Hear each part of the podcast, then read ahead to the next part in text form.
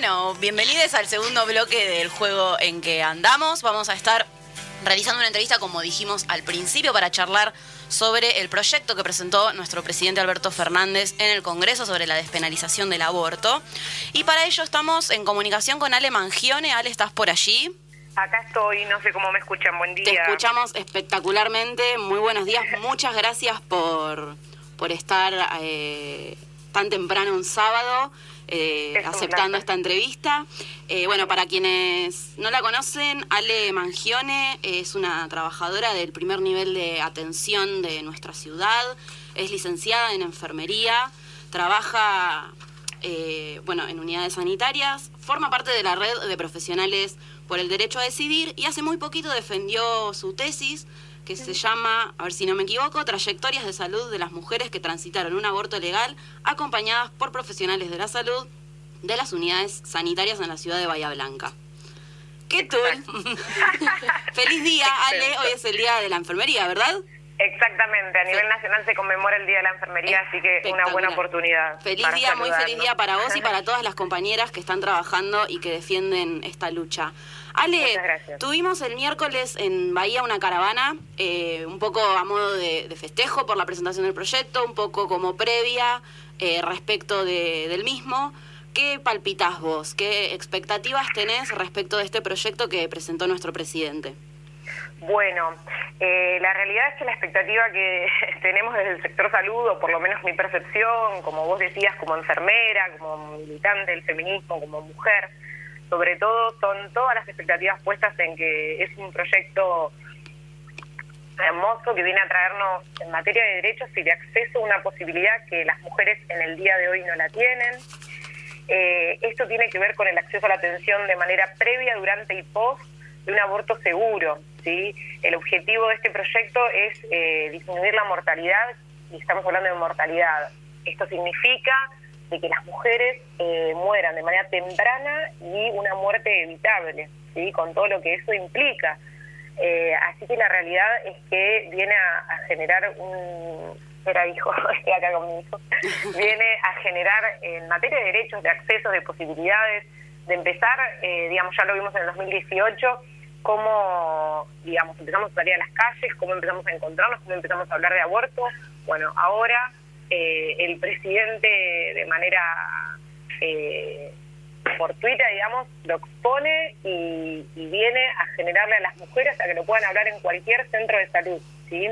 Así que díganme si no es un, marco de derechos humanos. La verdad que sí. La verdad que sí. Vos, eh, Ale, ¿te mm, notás o, ves qué, dificultades puede llegar a tener el proyecto al momento del debate para lograr el poroteo, digamos, para que finalmente sea ley? Sí, tal cual. Eh, la realidad es que la estrategia a mí me parece impecable, porque, digamos, nosotros es como vos decís, tenemos que sumar los votos. Hmm. Imagínense que con, con el millón de personas que hubo en 2018 esto no salió sí. Eh, y, el gobierno lamentable neoliberal que teníamos acompañando. Entonces eso ha dejado un precedente nefasto que la verdad que hay que reconstruir. ¿sí? Entonces, eh, la estrategia que presenta eh, el presidente, digamos, es instar a, a todos los ámbitos, en principio, eh, que, este proceso de interrupción voluntaria de embarazo sea para el sector público, para las obras sociales, para el PAMI, para las prepagas, para eh, las fuerzas de seguridad, poder eh, legislativo, judicial, todas las obras sociales tienen que dar cobertura, digamos, al programa nacional, digamos, de garantía y al PMO. ¿Eso en otros en otros proyectos quizás no estaba contemplado? Eso en otros proyectos no estaba contemplado, no estaba del todo claro, ¿sí? Aparte de todo esto, hay unos detalles que ahora después si quieren los vamos a desarrollar. Que, eh, digamos, nadie se podría oponer a esto, ¿no? Nadie se podría garantizar un derecho eh, y una posibilidad para resolver un eh, algo que está atañando a la salud de una mujer. ¿sí? Eso por un lado. Y por otro lado, la estrategia, que si se quiere hasta política, es la presentación del proyecto Mil Días, ¿sí? que mm. va de la mano, que muchas feministas podemos estar en contra de, bueno, ¿cómo nos ponen de la mano? Y bueno, es una estrategia justamente política para, porque la realidad es que hay que consensuar, ¿no? Es con todos, es con todos, y de eso se trata. Y las mujeres que abortan estamos eh, antes, durante, después, somos pibas, somos, somos jóvenes, somos viejas, somos todos y necesitamos garantizar esto. Y además, perdón, el proyecto de, Mil Días es, un proyecto que está muy bien, digo, más allá de... No, no, no, es algo que, bueno, agarrado de los pelos, que lo tiran como por estrategia, como decías vos, sino que es algo que viene a generar otras herramientas para esas madres, esas mujeres o personas gestantes que deciden continuar con su embarazo y que esperan un respaldo eh, estatal. Mira, los ejes rectores en salud, y esto ya estaba escrito en el protocolo, y ahí sí nos pueden argumentar que el protocolo solamente es una manera de, de pasos a seguir o procedimientos a cumplir. Bueno, ahora eso que, dice el protocolo lo ponen en la ley, ¿no? Eso también me parece importante destacarlo, porque ahí se, se aclara algo fundamental, que en realidad nosotros en la universidad, eh, cualquier profesional de salud y cualquier profesional que trate con cualquier otra persona, ¿sí? cualquier profesional del campo, de, la sociedad, tendría que tener estos ejes rectores que son la autonomía de la voluntad, ¿no? Nadie puede venir a decirnos si queremos o no tener un embarazo, un embarazo, ¿sí? Un embarazo deseado o, no embarazo, o embarazo no deseado. Nosotros tenemos que propiciar que las decisiones de esa persona, en este caso esa mujer o esa eh, persona con capacidad de gestar, tenga la autonomía de poder decidir. ¿Qué es lo que necesita esa persona? Bueno, información. Entonces, el acceso a la información tiene que estar garantizado también con este proyecto de ley, al igual que en el proyecto Mil Días, ¿no? Cómo brindar la información de manera comprensible, entendiendo las consecuencias, conversando con esa mujer, tienen que estar eh, al tanto. Y nosotros como instrumentalizadores de la salud tenemos que propiciar esas, esas informaciones tan necesarias para esas mujeres y que la mujer propiamente decida sobre su cuerpo, ¿no? Respecto de esto, sobre su vida.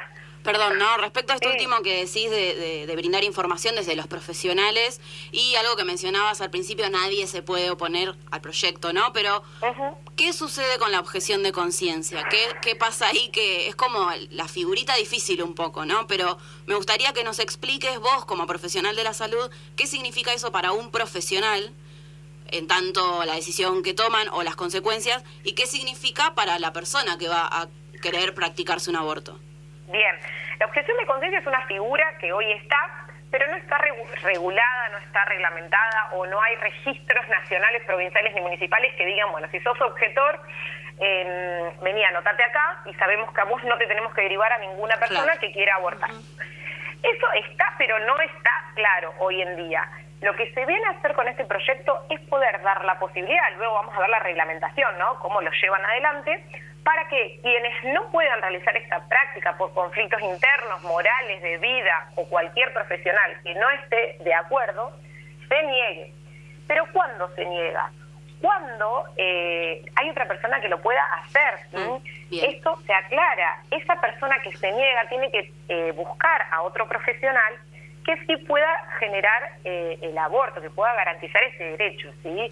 Y no puede negarse si existe riesgo para la salud de la vida inmediato eh, o riesgo, digamos, para, para la vida y la salud de esa mujer. Entonces, sí, es un límite bastante, bastante delicado, pero lo que yo ahí es donde me pregunto y donde quienes se oponen a este punto de la objeción de conciencia y la nueva ley, es la realidad, digamos, es que nosotros como profesionales de salud estamos en cuatro paredes con una persona a la cual atendemos, con una usuaria sujeta de atención, como queramos llamarla este, ese espacio que generamos con esa mujer, eh, por cuestiones de confidencialidad y de propiciar la intimidad de esa persona, es un espacio íntimo, ¿no? Profesional y, y Cuidado, guardado, sí. Exacto.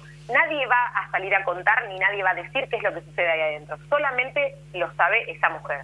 Entonces, si nosotros no pondríamos la objeción de conciencia, dejaríamos librado al azar, al azar que cualquier profesional aún siendo objetor de conciencia en su intimidad, ¿no? Con sus creencias, convicciones y moralidades, le vamos a generar, me pregunto, ¿no? Lo dejo como para que pensemos, le vamos a dar esa posibilidad que esté enfrentada una mujer que quiere abortar y que la hostigue a no, no abortes, mm. no, vas a dejar a tu bebé morir, o sea, digo, no quiero ser sarcástica, Seguro. pero me parece que es bastante jugado. En cambio, de la otra manera, nosotros sabemos que a ese profesional no vamos a enviarle ninguna mujer que desee eh, francamente interrumpir el embarazo. Claro, Entonces ahí me parece que está la diferencia, ¿no?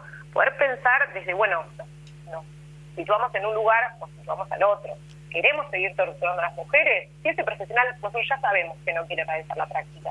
¿por qué seguir exponiendo? Me parece que es un proyecto nada, sumamente riguroso pensado en las mujeres, y de eso se trata, ¿no? Es, es muy interesante toda la información que nos estás dando. Eh, estamos como muy contentas y queriendo preguntarte un montón de cosas. Eh, pregunte, pregunte. Eh, vos formas parte de la red de profesionales por el derecho a decidir. Tengo entendido que trabajan en conjunto con la campaña, con las socorristas, sobre todo atendiendo mucho, eh, bueno, en, tu área de trabajo, que es la atención primaria. ¿Cuál es la situación en las unidades sanitarias? Mira, nosotras... Eh, Perdón, ¿y cómo, y cómo puede eh, modificarse si esto se aprueba? Bien, nosotras conformamos la red en 2016, esta es una red, eh, somos profesionales de la salud por el derecho a decidir, es una red que es a nivel nacional y nosotros en 2016 decidimos conformarla acá, acuérdense el contexto que teníamos en 2016, puro amor, voluntad, no teníamos bajas de líneas institucionales a nivel municipal. Claro. Entonces, la única estrategia son las redes, justamente. Eh, bueno, compañeras y compañeros eh, de la salud nos juntamos por voluntad propia y nos encontramos y conformamos la red como estrategia frente a la adversidad, digamos, del contexto, ¿sí? Eh, entonces empezamos a generar, digamos, a motorizar esta práctica que sí se venía haciendo, pero para que se den una idea, en 2016-2017, en Bahía Blanca no existía el nomenclador de esta práctica cualquier persona que venía a abortar no tenía manera de poder ser registrada en el sistema de salud de la Municipalidad de Bahía Blanca.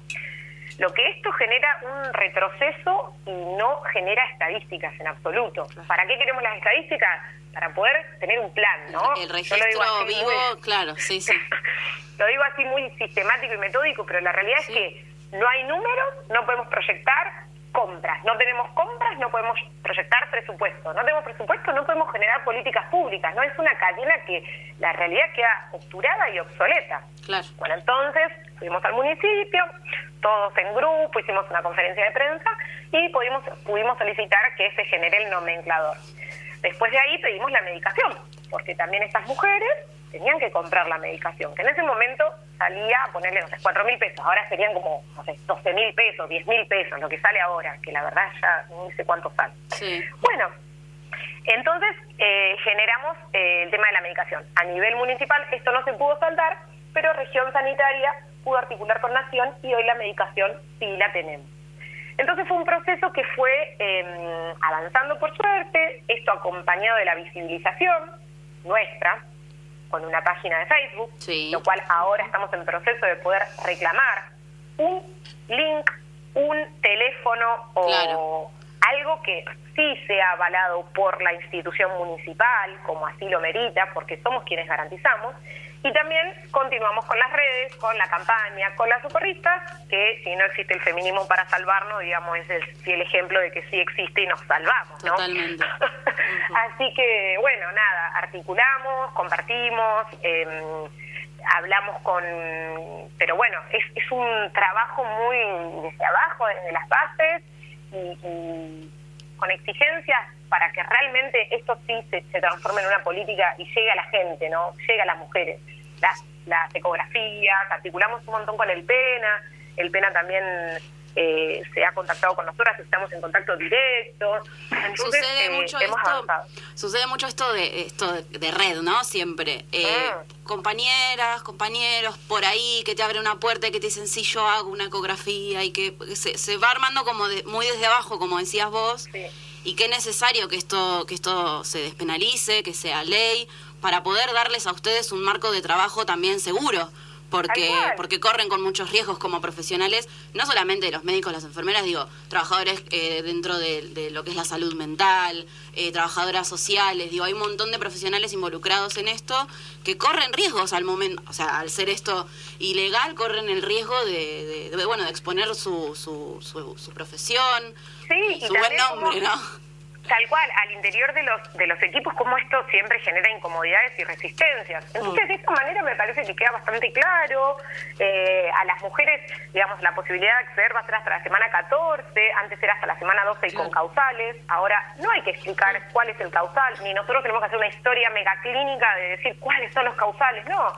Hasta la 14, lo quiere hacer, punto, Tal claro. cual, Bueno, es es un poco la historia de la militancia, Sí, ¿no? sí, sí. este, sin, sin militancia, sin lucharla, sin remarla, eh, las cosas no, se, se consiguen. consiguen. Así que, bueno, también en Sí. este, en este, este no es la excepción, ¿no? Tal cual. To- Totalmente de Claro. acuerdo. Bueno, Ale, ha sido un placerazo tenerte. La verdad es que podríamos seguir. Una claridad absoluta. Te Totalmente, agradecemos totalmente. muchísimos acá, estamos las tres, Rosario, Meli y Ale, y te, bueno, te agradecemos un montón esta, esta entrevista que bueno, nos, nos esclareció mucho. Muchísimo, muchísimas Gracias. gracias. Gracias a ustedes, gracias a ustedes por darnos esta posibilidad eh, y gracias a ustedes por también eh, convocar a otras disciplinas, ¿no? Me parece justamente hoy en el Día de la Enfermería, me- a mí me emociona y me parece clave que las mujeres estemos hablando de, de la salud, de las mujeres mismas, así que me parece que esto no tiene retroceso, chicas, y que sea ley. Vamos por eso, vamos por eso y que nos encontremos con un abrazo, Sí. por favor, por ahí. Por favor. Muchísimas Un gracias, Ale. Gracias, No, Ale. gracias a ustedes.